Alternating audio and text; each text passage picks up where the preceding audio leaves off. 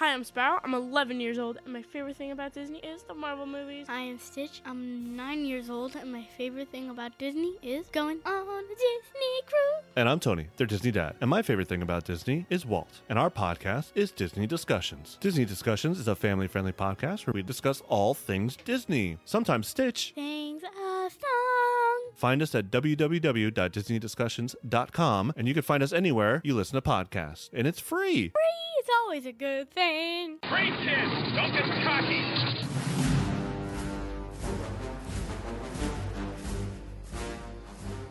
Hey, Star Wars fans, this is Ro from the ever imperial, always sunny Scarif podcast. Recently, it's come to our attention that there's been a security leak here on Scarif Station. I call on all our Imperial agents to be vigilant and to scan the HoloNet for news and rebel rumblings. I call upon you to access the Jedi Temple Archives podcast for the latest in Star Wars news.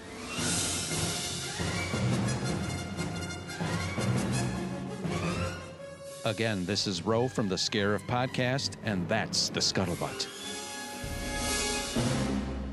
Welcome to episode 24 of the Jedi Temple Archives podcast. There is more knowledge here than anywhere else in the galaxy.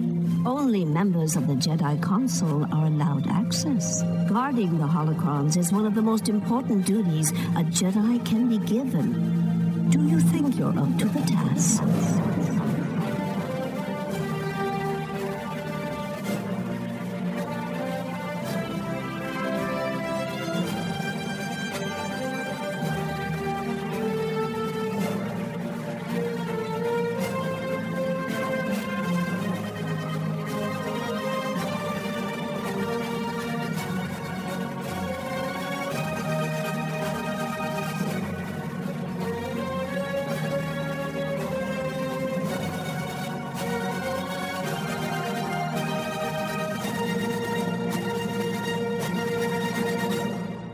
There, Star Wars fans. Welcome to another episode of the Jedi Temple Archives podcast. I'm your host, Rob, and I am joined this week by my good friend and co host, Tom Howell. Tom, welcome back. Hey, Rob. Always good to be on the Jedi Temple Archives podcast with you.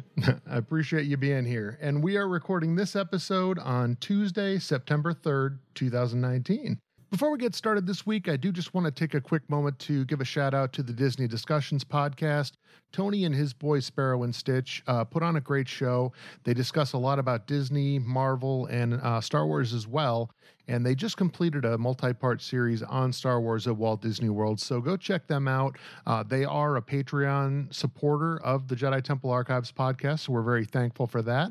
And if any of our listeners are interested in supporting us on Patreon, we can be found there at www.patreon.com forward slash JTA podcast. We have multiple tiers, and we're really looking forward to uh, kind of connecting with some of our listeners that way. And your support definitely helps us put out this show and will uh, open the door to even more opportunities in the future. So look us up out there on Patreon, and hopefully it's something that appeals to you guys. And we are very much appreciative of your support. So, uh, with that covered, we're going to go ahead and jump right into the show. Uh, for this week's episode, we're going to continue the theme that we had started on in our last episode, well, prior to the uh, D23 recap episode, where we started talking about bounty hunters. Uh, and we're going to kind of divert a little bit from the bounty hunters that we became familiar with in Empire Strikes Back. And we're going to tackle a bounty hunter that is uh, part of the storyline of the Clone Wars and who is an incredibly interesting character. Uh, I would definitely say that this is one of those characters that if you're looking for a good reason to watch the Clone Wars, uh, that, that Cad Bane is someone that you're going to really enjoy. Uh, he was essentially the preeminent bounty hunter during that period uh, after the death of Jango Fett and prior to the rise of Boba Fett. So he stood out in the galaxy as someone who not only was an excellent bounty hunter, but kind of specialized in dealing with the Jedi and uh, was engaged a number of times by the Sith for that very reason. So uh, I'm looking forward to tackling this topic. And I know, Tom, as a fan of the Clone Wars, you've got to be, uh, you know, have some pretty strong feelings about Cad Bane yourself. Yeah, he, he was always there for the tough job. They were if they needed somebody to get something done, you know, later on, like you just discussed, Rob, it was always Boba Fett. And early on, although we didn't get much of him, there was Jango Fett, of course. But in between that, and you may, if you didn't watch the Clone Wars, you may not know much about him. But Cad Bane was kind of that guy, especially hired by the Sith. Uh, but uh, he was always kind of uh, running through and helping you know, sort of the devious characters throughout the Clone Wars, and uh, really interesting character with a really interesting look, for that matter. Yeah, he is a member of the Duros species, and they are uh, the other uh, blue skinned, red eyed alien species that you run across in Star Wars. Uh, for those of you who may be familiar with Battlefront 2 in campaign mode, you run across the Duros named Shriv, and that is certainly a character that there's a movement online to uh, to have more stories around Shriv. So that would be very cool. But in terms of this particular character within the, the Star Wars universe, as Tom was mentioning, he uh, he definitely kind of has that gunslinger look. He he wears the kind of the duster, the long coat with a flat brimmed uh, sort of cowboy hat, and he has some breathing tubes that he uses, as well as some rocket boots and a number of accessories that were, uh, in large part, you know, why he was so good at dealing with the Jedi. Yeah, I mean, even the the breathing tubes were uh, allegedly an aid to help him. Like if anybody wanted to force choke him, that that would be a way to subvert that issue. Uh, so he was he was prepared for all these things. But I I always think of him as like from he's such a striking looking character because it just looks like you know, uh, Clint Eastwood right out of a spaghetti western, only if he was, you know, someone from the Star Wars universe. It's just a, a, really distinguished look for sure. Yeah, absolutely. And I think we'll get into it as we get into this episode. But he certainly was uh, someone who had a lot of confidence in his abilities and was pretty unflappable, which is impressive when you consider the fact that a character like Cad Bane or either of the Fets, they did not back down when confronted by any Force user, be it a Jedi or a Sith. And we're in a situation situation where they kind of felt like they could hold their own against any of those individuals. And I would say that is certainly a rare quality uh, within the Star Wars universe. Yeah, most of them would uh, would run and hide if a Jedi or a Sith were to make an appearance in a room, or or cower or just kowtow to whatever they desired. But that was never, definitely not Cad Bane. And uh, you know, we, from what we saw with Jango and Boba Fett, uh, that was the case as well. Cad Bane, uh, and also an interesting character, and I'm sure you'll discuss this, Rob. That he always seemed to find a way to elude. Maybe he got a little captured, but he always kind of find his way out of a jam. It was, you know, he, he was not just uh, you know a muscle, not just you know not just a fighter. He was smart as well. Yeah, and uh, certainly that was a trait that was recognized by Emperor Palpatine in his alter ego as Darth Sidious, and one of the reasons why he was engaged by Darth Sidious uh, on a number of occasions to do some work for him. In a lot of cases, work that uh, you would consider to be almost impossible tasks, uh, and we will get into that within this episode. But you know, he he was tasked at one point with stealing a holocron right out of the Jedi Temple archive, and uh, the holocron vault was one of those areas of the of the Jedi Temple that was highly secured and thought to be pretty much impregnable. Uh, but he found a way to make that happen, and certainly some of that was with assistance from Emperor Palpatine, i.e., uh, Darth Sidious. Oh yeah, uh, of course. The found a way to uh, get him in there and take care of that and, and still kind of cover his tracks you know this this bounty hunter is taking care of the dirty work for him but finding the information that he needed to progress his uh, plan along its its what he intended the route to be. Absolutely. And the interesting thing about cad bane is that while most of what we see of him is within the clone wars his story does start uh, within canon. Prior to that uh, really even prior to the Battle of Naboo, so prior to the events of the Phantom Menace. Uh, Cad Bane was engaged by Darth Maul on the smuggler moon of Nar Shaddaa and uh, was basically tasked, along with some of his fellow bounty hunters, uh, Aurra Sing, who we've mentioned on this podcast before, and a couple of other bounty hunters that we have not mentioned, True, Trill Tech, and Vordalo, were uh, tasked by Darth Maul to acquire a Jedi Padawan by the name of Eldra Kaitis, who was a Twi'lek. And that was really for the express purpose of Darth Maul. At, at that point, he had been training in the Sith arts and really wanted to kind of test himself against a Jedi so that he knew if he was ready to start undertaking some of the missions that Darth Sidious had for him. And, you know, he just wanted to see if he measured up against the Jedi. And his plan was to acquire this Padawan for that purpose. Yeah, I've not read that comic. I know that this comes from the Darth Maul comics, and I, we've discussed it many times. We need to get caught up on our our comic reading, but uh, that, that's a fascinating story and an interesting way for Maul to want to kind of you know figure out if this training he's been doing in the background with uh, Darth Sidious is, has kind of paid off for him. Uh, fascinating. I, I, again, another reason why we need to get into these comics for sure. Right, and this is uh, certainly a comic that I have not had the chance to to read yet. Um, one of the tricks with the comics is they have been so popular, I guess, that they have been coming out with a lot of them since, uh, especially since Disney took over the franchise uh, and took Lucasfilm under their under their wing. So uh, it's really difficult to keep up with that. Plus all of the novels that come out, um, I tend to gravitate more toward the novels, and I, am suspecting that Tom is the same way. Uh, so again, it is it's a difficult task to keep up with all the content that they're coming out with, but this certainly seems like a story, especially knowing what an interesting character Cad Bane is, that it would be totally worth going back and catching up on. Yeah, and they're, they're just putting so much into these comics. We hear about it all the time. We talk about it week in and week out. It's, it seems like almost. I mean, obviously in the novels there is plenty of great stuff coming out in canon about a lot of these characters providing a lot of depth but they're even providing more depth on some of the characters you know and love in, in a lot of these comics. It really is interesting that the it's not just you know these uh, this beautiful artwork that you see in the comics. No, they're actually putting in some real important facts, some real important um, backstory into a lot of these characters you know and love. Yeah, the other interesting thing about this particular portion of the Cad Bane storyline is that it does cross over with the fact that at the end of this adventure, uh, Bane and his fellow bounty hunters ended up stealing a ship from the Ohnaka gang, and that would be a direct reference back to the uh, gang of ne'er do wells that Hondo Ohnaka was running uh, at this point in time, even prior to the Clone Wars. And for those of you who've listened to our episode on Hondo Ohnaka within Galaxy's Edge, uh, he is another kind of major player player that we see both within the Clone Wars as well as Star Wars Rebels, and uh, certainly a person with a larger than life personality.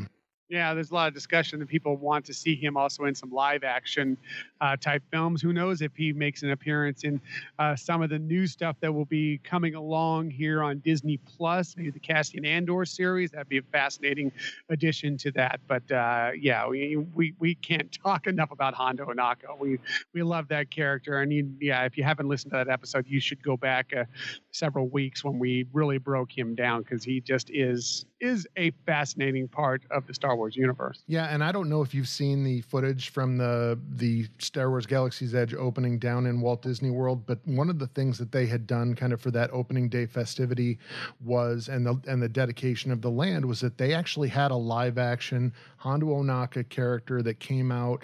Uh, you could tell he was kind of lip syncing to a recorded piece um, because it definitely sounded like it was a Jim Cummings recording, and, right. and that is the right. uh, the very famous uh, Disney voice actor uh, who plays Winnie the Pooh as well, right?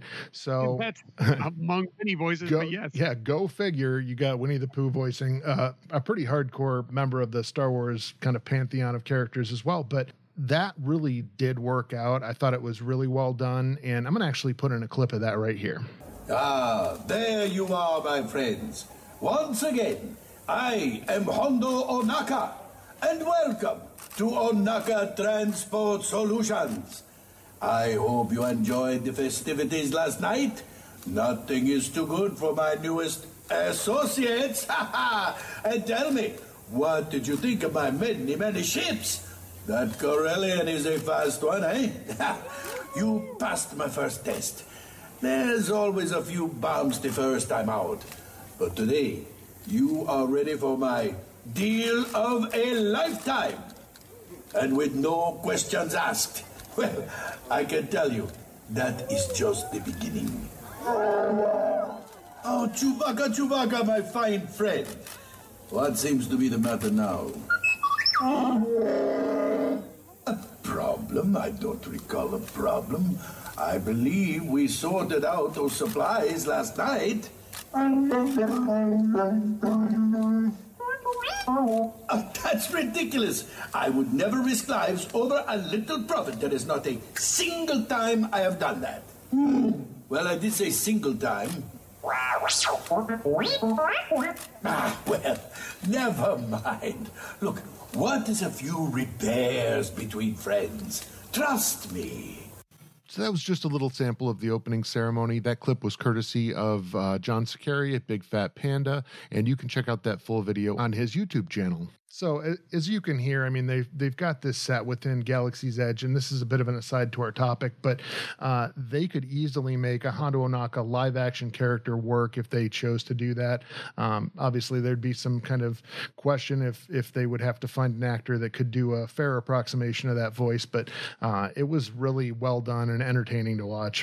Wouldn't be the first time we've seen a character be dubbed over though, eh, with using another person's voice. So I mean, if they could find an actor to portray him properly, and then they could use Jim Cummings' voice, or if they did find somebody who who could do both, that's great. But it wouldn't shock me if they did have this live action Hondo Ohnaka, and Jim Cummings still provided his voice. Yeah, I mean, certainly what we've seen with with the Disney uh, Star Wars content that has come out is they've been more than happy to kind of push the boundaries of what technology will allow them to do, and uh, I think largely they've been very successful with that. Yeah, um, I know I'm a big fan. I, I believe you are as well, Rob, for sure. Yeah, absolutely. So, uh, kind of moving along from the pre Phantom Menace version of Cad Bane, we move into what we see of him within the Clone Wars. And this is where you really start to get a feel uh, for the level of skill and the level of, as Tom was pointing out, you know, the, the, the highbrow manner in which he undertook his bounties. Starting off with one of the very first things we see him do within the Clone Wars is that heist at the Jedi Temple that I referred to earlier, where Darth Sidious had hired him to steal a holocron from that holocron vault in the Jedi Temple. And uh, he was provided by Sidious with a map of the Jedi Temple and a security chip with the temple security systems in it so that he could kind of plan around that. Uh, but he had a droid named Todo he also had fu- uh, hired another bounty hunter uh, who was a Clawdite. And again, for those of you who have listened to earlier episodes, you may remember that species name. Uh, but this particular bounty hunter was named Cato Parasitti. And uh, if you remember the the scenes within uh, Attack of the Clones where there was an assassination attempt made on Senator Amidala at the time, the bounty hunter that was uh, chased through the city by both Anakin and Obi Wan and ended up dying at the end of that chase was a shapeshifter, and that was a Clawdite. So uh, that kind of gives you a little frame of reference for what we're talking about there. Uh, but the two of them, along with uh, Cad Bane's droid, did break into the Jedi Temple and successfully were able to steal a holocron. And I've got a clip of that right here. Todo, are you done yet? These things take time. Some hot droid you turned out to be. I am a techno service droid.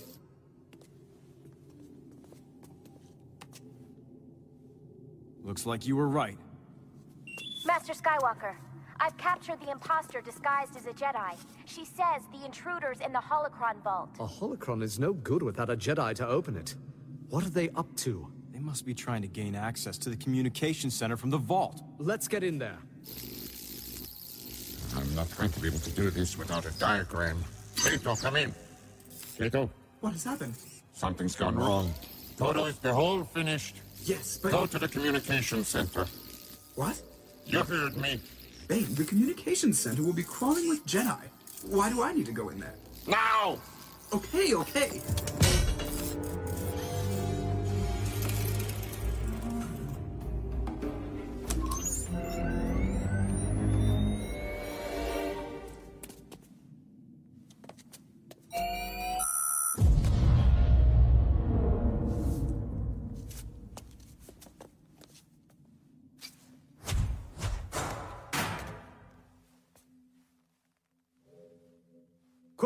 The communication center. Let's go.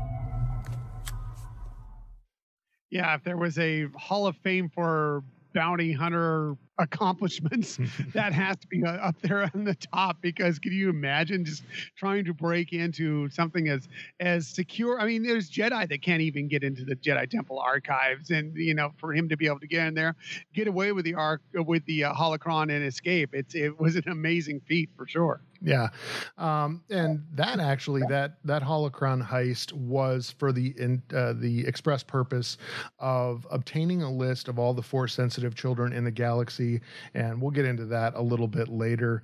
All right, so after he had escaped Coruscant with that stolen holocron, he met up with Nute Gunray, who was a character that we saw in the Phantom Menace, and a small fleet of his um, Munificent class star frigates, and they were able to kidnap a Jedi Master named Bolla Ropal, who was a Rodian, and forced him to combine that holocron with a Kyber memory crystal.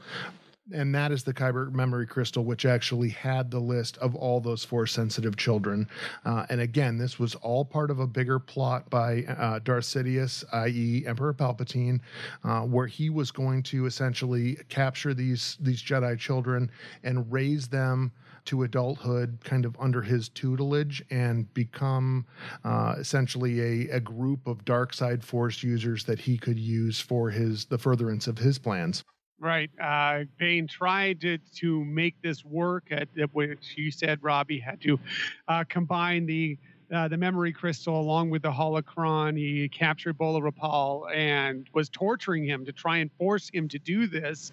Unfortunately, he got a little too rambunctious with his torture and ended up killing Bolla Ropal. So uh, he needed to find a different way to to actually make this happen. Yeah, and much to his uh, relief, one of the things that was occurring at the same time that he was in the process of of interrogating Bolla Ropal was that uh, Anakin Skywalker and his Padawan Ahsoka Tano, who we've covered ad nauseum on previous episodes, uh, arrived to try to save Ropal from Cad Bane, and Cad Bane was able to leverage Ahsoka and capture her, uh, and essentially use that as leverage to force Anakin to be the one to unlock this uh, holocron for him. The bond between a Jedi teacher and his apprentice is strong. Which means my master will be coming for me any minute.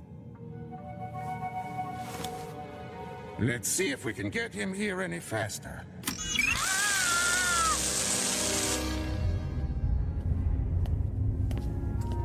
You said we'd be safe back here. Come on, there's three of us and only one of him. It won't matter. Sir, a, a Jedi is coming. He looks very unhappy.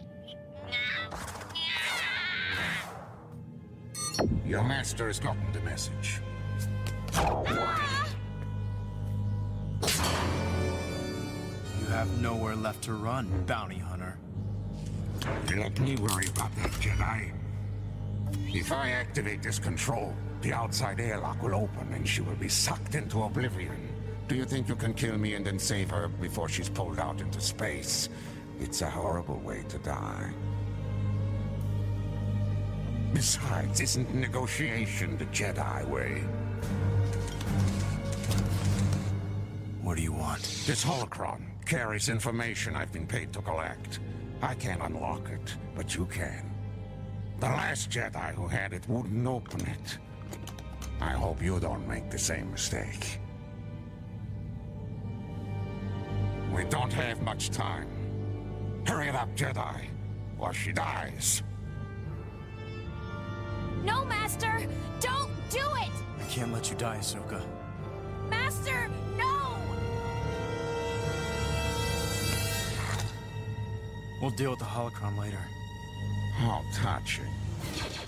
Yeah, again, shows you know we we've talked many times about the relationship between Ahsoka and Anakin, and uh, just one more representation uh, to see how they felt about one another. How Anakin really appreciated his, uh, you know, his Padawan, his partner, essentially his apprentice in this. And uh, yeah, I mean, he couldn't just let her be destroyed in this situation. He, he, he knew that this was not going to be a good thing, and but you know, they he could not have it happen in that way. Yeah, and we've talked at length in previous episodes about the fact that one of the things that you definitely get to see within the Clone Wars episodes is that Anakin does have this attachment that is going to be causing problems for him, and it gets leveraged on a number of different occasions to get him to uh, do things that he might otherwise have refused to do. And ultimately, you know, we all know at this point that that attachment is one of the things that leads to his fall. Yeah, um, especially because of all of his attachments kind of uh, departed him in many different ways for, for many different reasons. And since they were all gone, I mean, he was attached to all these different characters, all these different uh, people within his life, and the fact that they all, you know, again left him in different ways. Many of them set up by Darth Sidious himself. Uh, just obviously was the biggest effect in in the Anakin Skywalker fall. Yeah, and that, I mean that is an excellent point. We have talked it, uh, talked about it a little before that uh, the real tragedy of the situation with Anakin Skywalker is that especially with the ability to watch some of these animated series, you see the depth of the manipulation that Emperor Palpatine uh, was engaged in, really to cut these supports out from under Anakin Skywalker, uh, which is ultimately really what he wanted to do. He wanted him to fall back on the only support that he had left, which was Emperor Palpatine. And uh, as Darth Sidious, he was uh, clearly scoping him out for an apprentice first and foremost. Uh, but ultimately, I don't really believe in the true Sith fashion fashion, he thought he'd be a successor. Uh, clearly, Palpatine had plans for ruling forever if he could work that out, but he wanted the strongest apprentice that he could have. And having a very powerful force user like Anakin Skywalker, but then having someone who had all that rage and anger and fear uh, was ultimately what was going to create the best possible Sith apprentice for him. Yeah, I mean, uh, Sidious had so many irons in the fire. Of course, the main goal for him was to create this war that you know he was basically the puppet master on both sides, so that they would develop this giant army. They would this giant armory for the Republic at the time, and that was his goal to kind of take over in that regard. And then secondarily, yes, uh, you know, I'm going to build up an apprentice that I know can protect me so I can be there forever. So I have this strength behind me. Uh, yes, I'm in control of everything, but I do have this powerful ally that can take care of all the dirty work in my stead. Right. Uh, so at the end of of this engagement, where Bane was able to force Anakin Skywalker to unlock the holocron and be able able to capture all this information from it, uh, Nute Gunray was uh, supposed to be the one that was going to provide his escape from uh, the station where this all transpired. Um, however, Nute Gunray, in typical Neimoidian fashion, uh, kind of overreached a little bit and expected Cad Bane was going to transmit all the crystal information in exchange for his escape, and Cad Bane, knowing that uh, the client that he was ultimately working for was not going to uh, have anything to do with that, ended up planning his own escape. Ironically, in a way that led the Jedi initially to believe that they had killed him, uh, but he was able to escape and take that information that he had obtained from the the holocron and the associated kyber crystal with him and uh, provide that to Darth Sidious, which he then used for the next leg of his uh, of his master plan. Right. One of the first of many times that uh, Cad Bane found ways to lure the Jedi or whoever were his captors into believing one thing, yet he was able to find a way somehow to escape, get out, and uh, accomplish what he was originally attempting. So, uh, as we mentioned, there was a, a, further portion of this plan that Darth Sidious had, which was then to obtain these force sensitive children so that uh, Darth Sidious would be able to indoctrinate them uh, into the dark side and use them as uh, what ultimately uh, you would have to suspect turned out to be the Inquisitor program, which we talked about in one of our earlier episodes. And as a byproduct of that, Cad Bane did actually end up kidnapping four force sensitive children. Uh, the secret project that uh, Sidious was using them for was based on Mustafar, so there's a tie in to the planet where we saw Anakin and Obi Wan have that climactic final duel in Revenge of the Sith. And it was, I think, generally expected that that was kind of an out of the way place. No one was going to think to look. Um, so they kidnapped uh, a Rodian child named Wee Dunn and a Nautolan child called Zintoa. So if you're looking to see what a Nautolan is, that would be Kit Fisto, who you see is one of the four Jedi Masters that confront uh, Darth Sidious there at the end of uh, Revenge of the Sith. He's kind of got the green skin and the long, uh, multiple head tails. Uh, that would be what a Nautolan looks like. So those were the two primary ones that that get addressed in that particular episode. But the Jedi were able to actually track down Cad Bane and stop him from uh, kidnapping another young child on the planet of Naboo. And the Jedi then attempted to interrogate him uh, without much success. He was highly resistant to the interrogation methods, uh, but they did get him to take them to a space station where he claimed that he had the children and the holocron stored. Um, unfortunately, only the holocron was there, but Bane then kind of turned the tables on the Jedi and sprung a nasty little surprise on them. We know you've taken at least two children. Where are they? Beyond your reach. Who are you working for? I work alone. It is only a matter of time before we locate the holocron. Make it easier on yourself. What are you going to do, Jedi? Torture me? I think the fear of whoever you work for outweighs your fear of us. This conversation is over.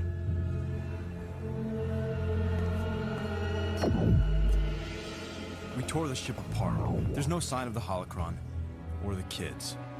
Did you check the ship's navigation records? They were wiped clean before he landed on Naboo. We'll have to use the Force to make him talk. Mm, I don't think Bane is that weak. Maybe if we all concentrated on his mind together. Hmm. Using the Force to compel a strong mind to cooperate is risky. There is a danger that his mind could be destroyed in the process. Well, do we have another choice? You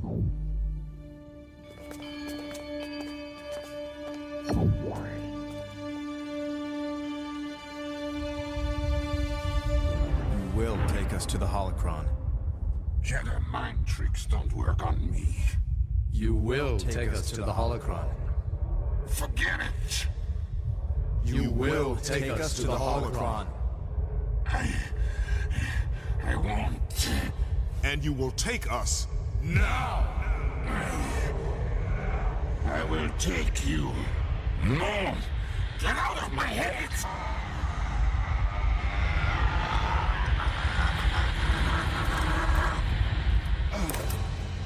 Perhaps we should try again.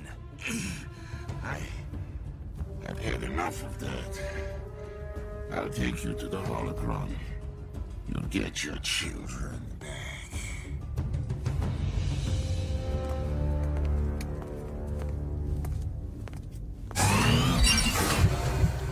I do not sense any children nearby. Neither do I. Where are you keeping the children? The children are safe. But first, there is your precious holocron.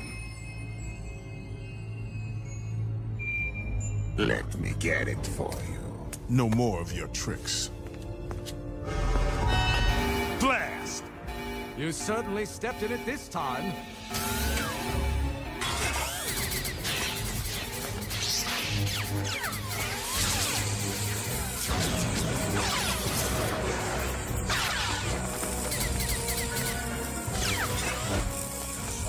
Jedi.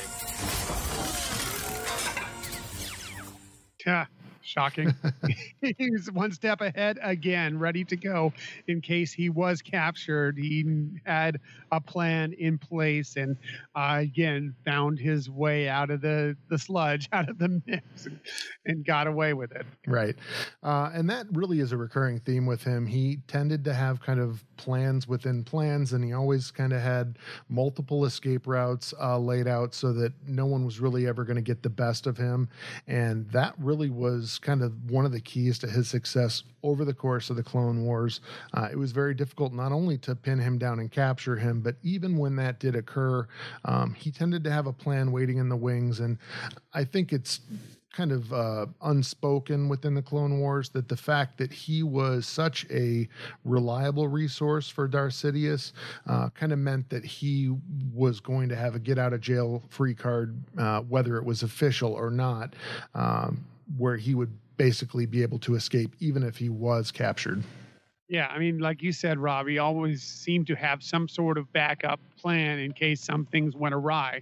But he was also, you know, really intelligent and think on his feet and think on the fly and and made things happen when things weren't exactly going as he expected. So, uh, he again, just one of the more reasons that Cad Bane is is such an interesting, interesting character.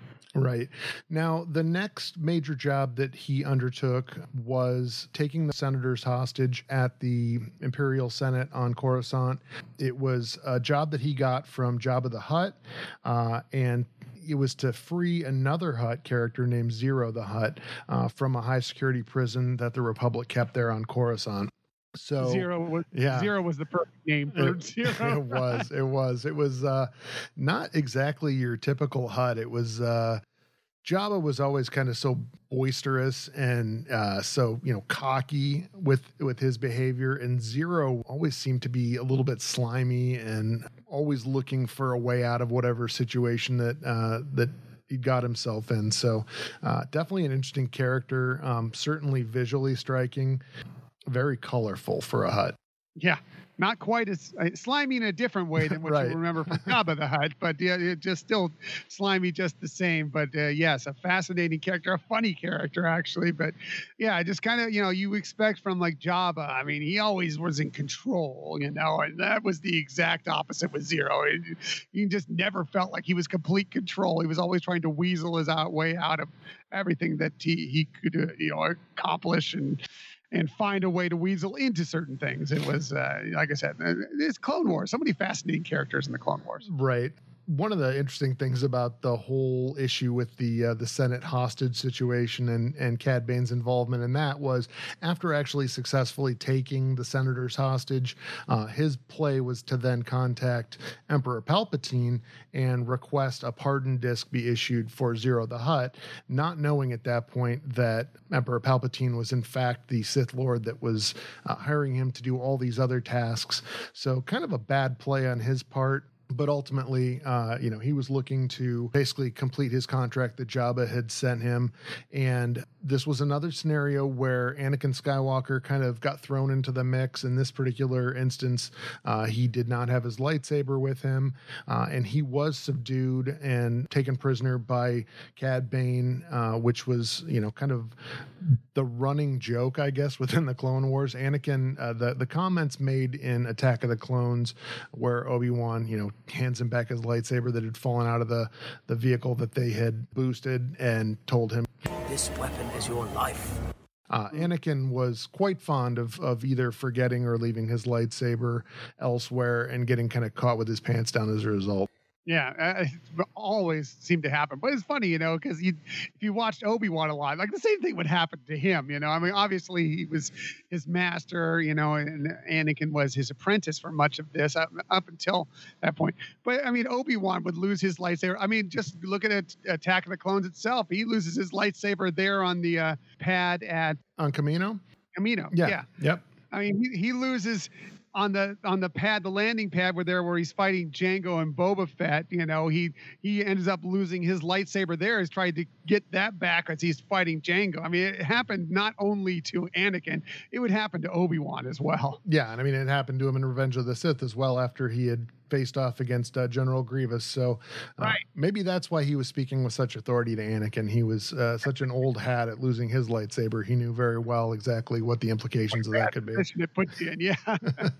All right, so uh, moving on from the the plot to take the senators hostage for the freeing of Ziro the Hutt, there is a later uh, point in time where Bane then gets hired by the Hutt crime families after Ziro had escaped his prison on Nal Hutta, and he was ha- uh, helped in that particular endeavor by singer Sy Snootles, who we are familiar with from Return of the Jedi, it was the singer that was uh, kind of wailing it out there in Jabba's palace on Tatooine.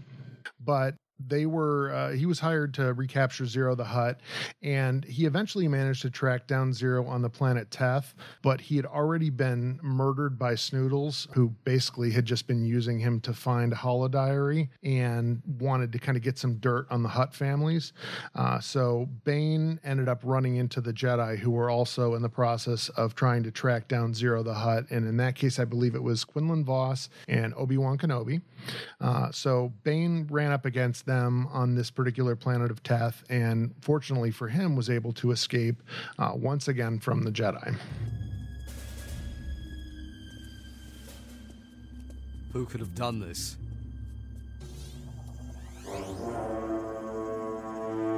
Bane.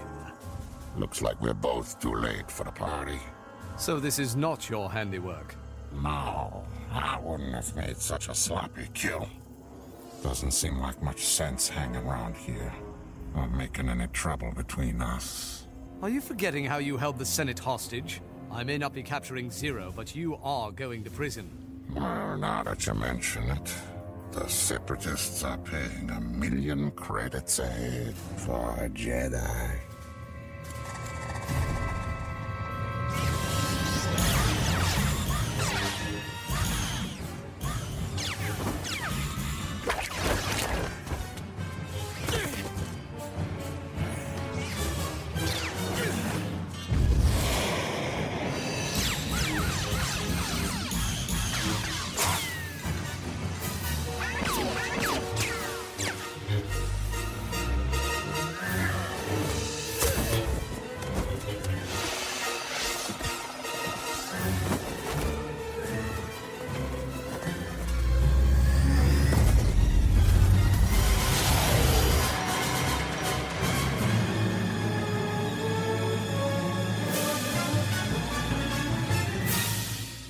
Never did enjoy hanging out with you. he just always finds a way to weasel out of these situations. It's a, it, it's incredible that it was so tough to capture him, and even if you did capture him, to hold him. Yeah, but he does eventually get captured by the Republic, and there is an entire uh, episode where the point of that particular plot is dealing with a prison break on Coruscant, uh, where Cad Bane is in the process of trying to break out, and Obi Wan, who had been the target of some assassination attempts, uh, which I think is pretty fair to say were organized by Darth Sidious, uh, Obi Wan faked his death and went undercover as a character named Rako Hardeen and hooked up with Cad Bane, uh, was instrumental in the plan to kind of break them out of prison. And it was with the intent of kind of working himself into Cad Bane's organization to kind of bring them down for the Republic. You stole a bounty from me, and I want an apology. Kill him, Hardeen! Like the Jedi! Kill him, What's wrong, Hardeen? You lose your spine. You don't want to do this. Oh, yes, I do. I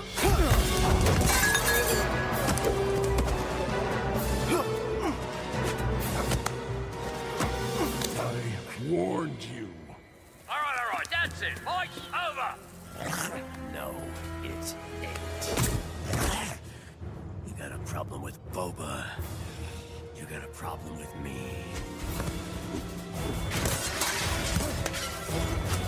All right, that's enough, big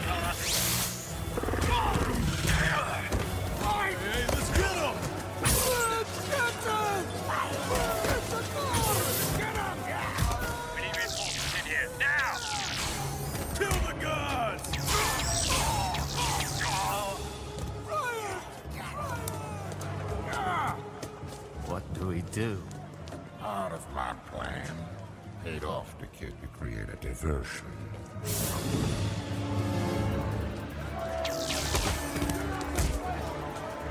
Let's go.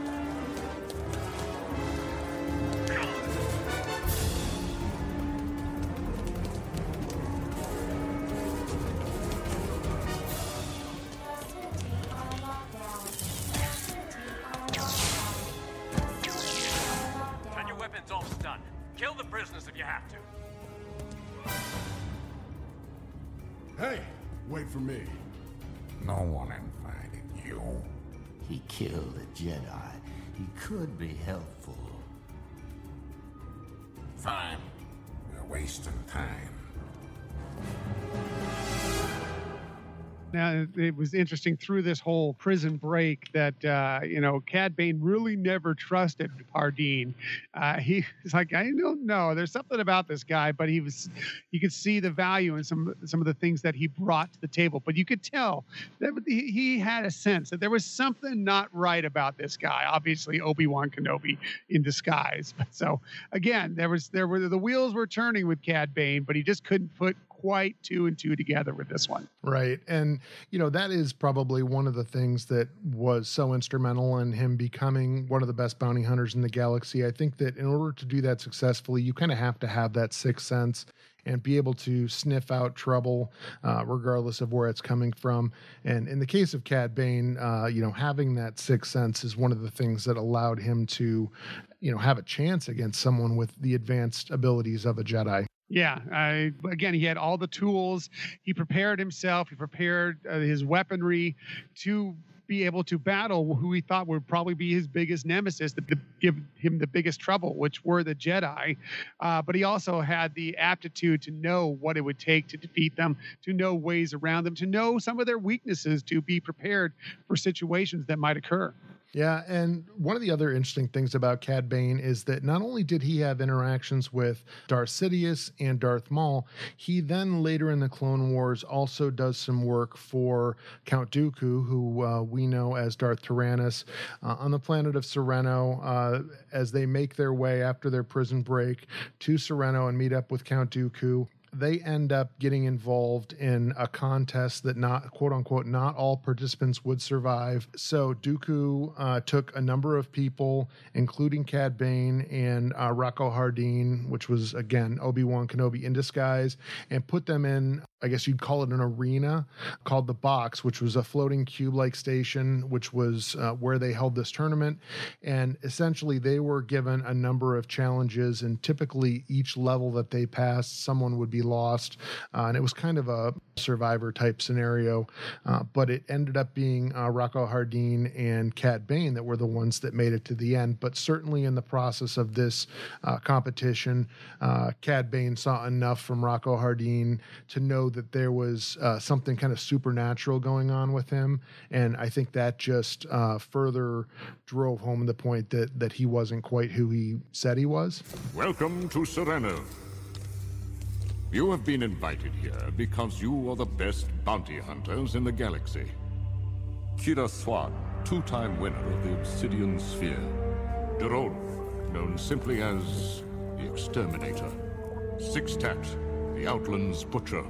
Embo, your bounty tallies were second only to one last season, Cad Bane, who needs no introduction. Rako Hardeen, the marksman of Concord Dawn. Jakoli, known for never bringing anyone back alive. Onka, you and your brother have been a legendary team. This challenge may prove difficult for you alone. Twazzi, your acrobatics once earned you praise from Chancellor Valorum. Sinrich, inventor of the holographic disguise matrix. And finally, Bantu. Your people were once a peaceful race. How far they have fallen. In a few moments, all 11 of you will enter what we call the box.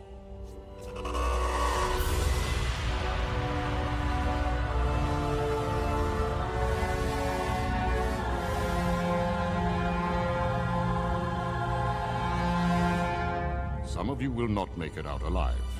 For those who do, we are looking for the five most skilled among you.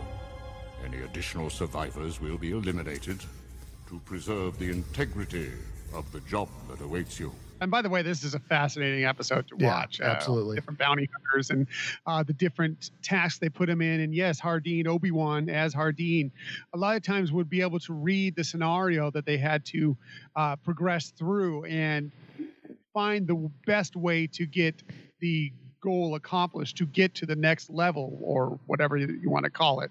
Uh, so yeah, I mean, Cad Bane pretty much kind of put two and two together on there that something was going on with him. He finally was figuring it out. I don't think he really put together that it was actually Obi Wan, but he knew that there was something different about this guy.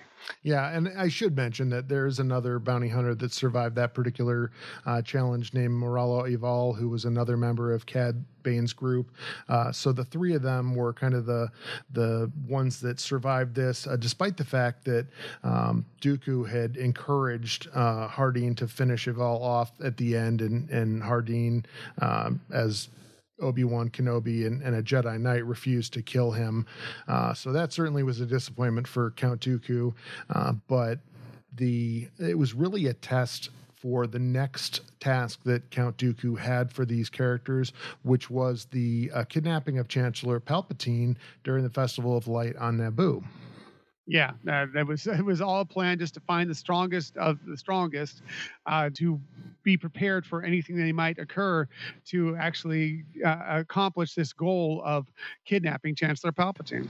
Yeah, and so uh, with Bane in the lead of this particular plan and Obi Wan still undercover as uh, as Hardeen, they were able to infiltrate the crowd uh, near the Chancellor.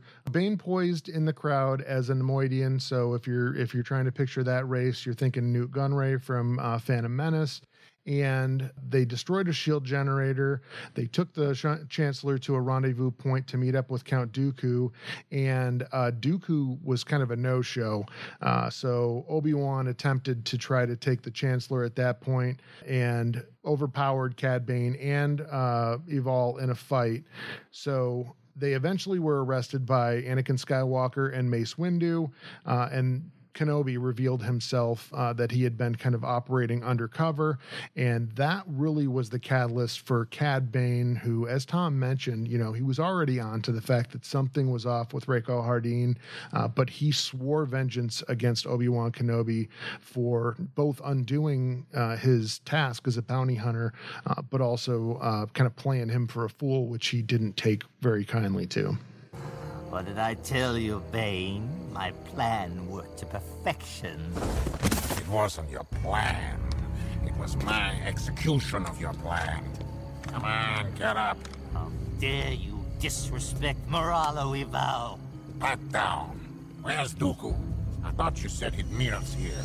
That was the plan.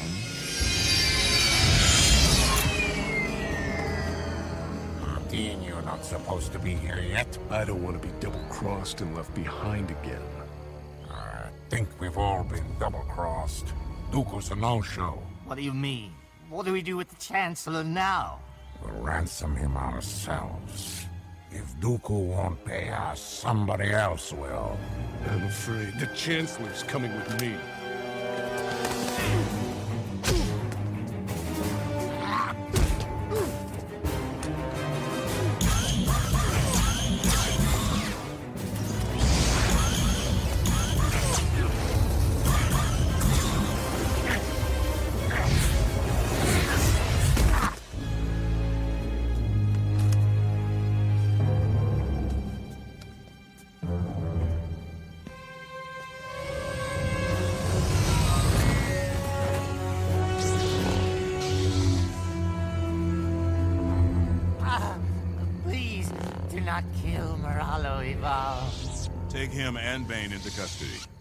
Make sure the Chancellor's returned safely to the palace. You did a good job, Obi-Wan. Kenobi. I should have known. Something smelled wrong about you from the start. Yes, well, spending so much time with you was no reward either. Reward? I'll give you a reward when I plug you full of laser bolts. Such a pleasant fellow. I hope this was all worth it. We saved the Chancellor. That's the important thing.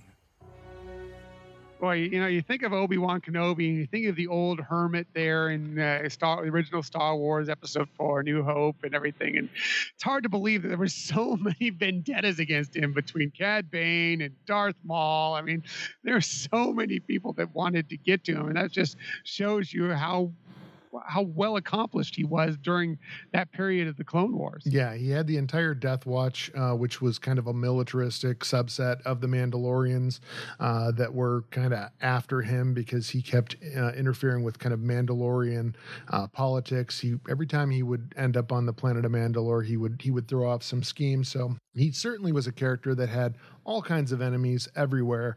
And uh, I think it's going to be really interesting. I mean, this ties in nicely to the fact that we now know that there's going to be a Kenobi uh, live action series coming to Disney Plus, and and I think it's really going to be interesting to see where those storylines go. It just seems like you know we're talking about a fairly extensive period of time, at least 18, 19 years, uh, that he was on Tatooine with the sole task of protecting Luke Skywalker. And I've got to believe that there were a number of threats, both to himself and Luke, that uh, they can kind of delve into during that period and, and tell some really interesting stories. Yeah, I, I, think I read somewhere, and I don't know if it's just speculation or if they've actually heard someone actually got information on this somewhere, but that uh, the Kenobi series is going to take place, I think it was eight years after Revenge of the Sith.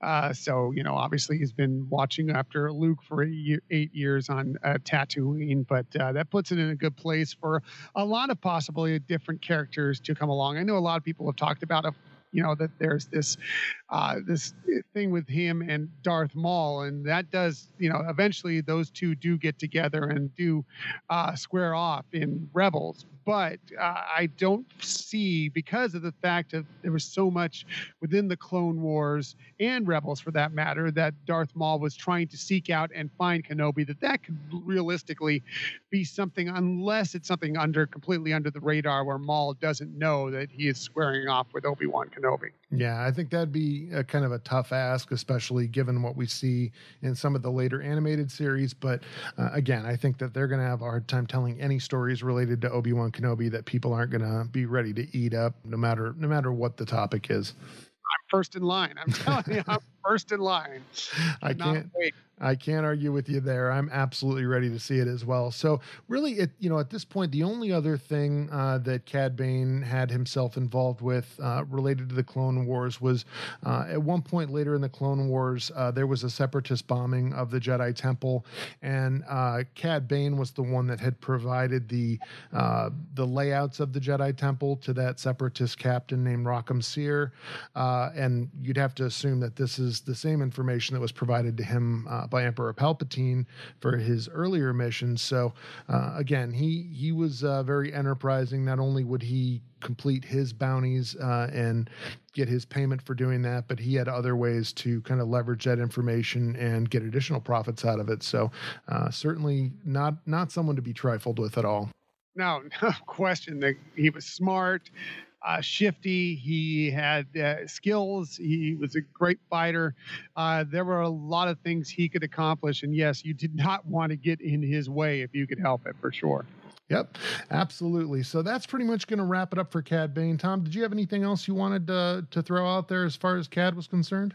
No, but I do think we, we don't really know where Cad Bane's story ended. Uh, so, is, is, there the possibility that he may be making an appearance in uh, Kenobi or whatever Obi Wan, whatever they're going to call the eventual Obi Wan Kenobi series? It wouldn't shock me if that were the case, or that he pops up somewhere else within canon as we move along. Because again, I, I, I at least within canon, I do not know of a hearing of his passing. So that means he could still be out there for many many years afterwards especially uh, you know the uh, the race that he is he, he could have lived for many many decades. Yeah and certainly if any of our listeners out there have run across any additional cad bane content uh, that you think would be applicable to this particular episode certainly reach out to us and let us know. Um, as tom said i mean if there is a reference to him uh, dropped in any of the comics that we may not have run across uh, certainly we want to know about it and it's something that we can add to this particular episode or, or bring up in a future episode to make sure that we kind of wrap that up neat and tidy. But as you know, as you were talking about, Tom, I think that given the fact that he had such a, a vendetta against Obi Wan Kenobi, that there's certainly grounds for him to be a character that we see during the during the Kenobi live action series.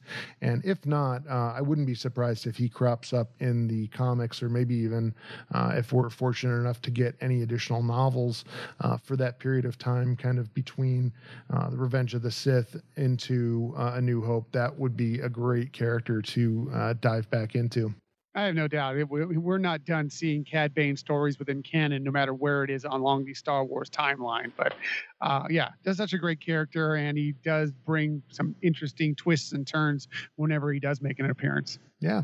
So, uh, in regards to the Holonet news of the week, I mean, the big news item this week was the opening of Star Wars Galaxy's Edge down at the Walt Disney World Resort.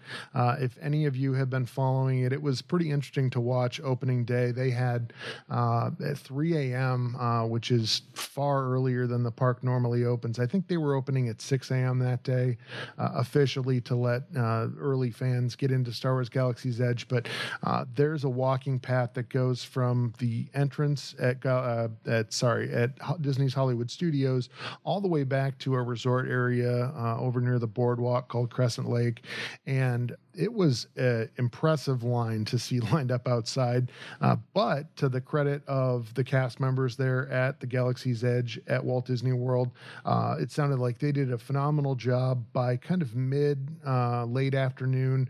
The land was in a status where you could pretty much walk in uh, and take in everything that was going on there. Uh, and it looks like they've done some really cool things with some themed air ventilation systems, a series of large and small fans fans that they've got placed around to kind of keep air flowing because it is so much more of a hot and humid environment, especially in the summer, uh, than what you're typically going to find out at Disneyland most of the year. So uh, definitely kudos to anyone who was involved with the opening of Star Wars Galaxy's Edge down there at Walt Disney World Resort. Yeah, we did see some times where uh, Millennium Falcon Smuggler's Run at the beginning uh, where pretty much everybody just kind of rushed to that attraction since it's the only true attraction that is within this land as we speak right now. Uh, so we, we, did see times listed up to like 300 minutes, but that quickly uh, started to decrease and get down to a more reasonable, you know, 90 minute, uh, you know, 70 minute time. And like you said, Rob, yeah, eventually people were able to just walk right in. You didn't need a boarding group or whatever to get in there. And that's a lot of what we're seeing at the Disneyland Resort right now. So it's, it, it it's been a success from what we can tell. And I, I again, I still believe that both the, the, uh, lands in, on both coasts are still kind of going through a learning process of eh, how to let people in, how many is too many, how many is too few, and kind of balance that out. And eventually, I think that they'll find their way and and have a, an excellent couple lands that we all can enjoy whenever we make it to both of the Disney resorts. Yeah, absolutely. And uh, as I may have mentioned in previous episodes, uh, next week I'm going to be headed out to Disneyland Resort. Uh, end of next week, uh, going to be enjoying Star Wars Galaxy's Edge out there with Tom and his wife Michelle. Uh, so we're very much looking forward to that, and I definitely want to come back on and talk about you know what that experience is like. Uh, and I'm going to be looking forward to hitting up the the Walt Disney World version uh, later in December. So uh, it's going to be kind of neat to see both of the lands and be able to kind of compare and contrast them and uh, see which areas of which land um, I think maybe have done done things better. But for the most part, it sounds like it's it's pretty close to an identical land. The only advantage I'm going to have at Walt Disney World is going to be uh, getting access to the Rise of the Resistance ride down there, which, if anyone has seen the footage that came out at D23, uh, it looks like an incredible, an incredible attraction, and it's going to be uh, definitely a lot to take in, in in the end of December there. Yeah, uh, my wife and myself, we were Michelle. Uh, we had a uh, a lunch uh, with an Imagineer, which is something you can do when you're at the Walt Disney World Resort, and uh, he had worked on Star Wars Galaxy's Edge and the Rise of the Resistance, and he said right off the bat that that attraction is going to blow you away when it eventually opens up. And uh, every every little bit of footage I get from it, every little concept art piece that I get out of it, it just looks that much more exciting. And I cannot wait for December. We'll be out there in December as well. Unfortunately, not matching time with you, Rob, but uh, we are going to be out there just uh, about a, I don't know, I think it's about a week and a half after uh, the Rise of the Resistance opens. And so excited to give it a try and then uh, get back out here on the West Coast in January uh, when it opens up at the Disneyland Resort. Awesome. Well, I'm very much looking forward to uh, meeting up with you guys next week and having some adventures in Galaxy's Edge out there. And I'm going to be posting, uh, I think, some content based on that um, once we once we get there. I'm also going to be doing some video content, uh, and I will let people know where that's going to be at once I figure out how that's going to get uploaded to YouTube. So, uh, if you're interested in checking out our take on Star Wars Galaxy's Edge in a video, uh, I will give you the information on that. Uh, Tom, do you want to go ahead and give your information on your Hyperion Adventures podcast uh, to our listeners so they know where to find you if they're looking for kind of more uh, wide ranging Disney content, Marvel content, as well as your Star Wars Remembered series? Absolutely. Thank you, Rob. And yes, we are doing our Star Wars Remembered series where we're counting down to the rise of Skywalker, episode nine, the end of the Skywalker saga, by going through uh, the Star Wars chronological order of the, the way the fi- films were released so from episode one forward to finishing out with episode nine. And Rob joins us for each of those episodes. And this month we will be doing uh, The Empire Strikes Back later on. And you can find our podcast. Best place is Hyperion Adventures Podcast podcast.com, but we're also on Apple Podcasts, Google Podcasts, Spotify, Stitcher. Uh, you can find us lots of places. And if you ever want to follow along with us on social media, we are on Twitter at Hyperion Podcast, Facebook, Instagram, and Pinterest at Hyperion Adventures Podcast. Thank you so much, Tom. And uh, as far as we're concerned, if you want to reach out to us regarding any of our current or past episodes or topics for upcoming episodes, we would love to hear from you. Uh, in terms of finding the podcast, uh, you can find us really on any uh, major podcast uh, platform uh, or on our website at jtapodcast.com. And if you want to reach out to us with those ideas or with anything related to Star Wars, even if it's just to kind of start up a conversation, we would love to do that with you. Um, you can shoot us an email at jtapodcast at gmail.com. You can also reach us on Facebook, Twitter, Instagram, and Pinterest at JTA Podcast.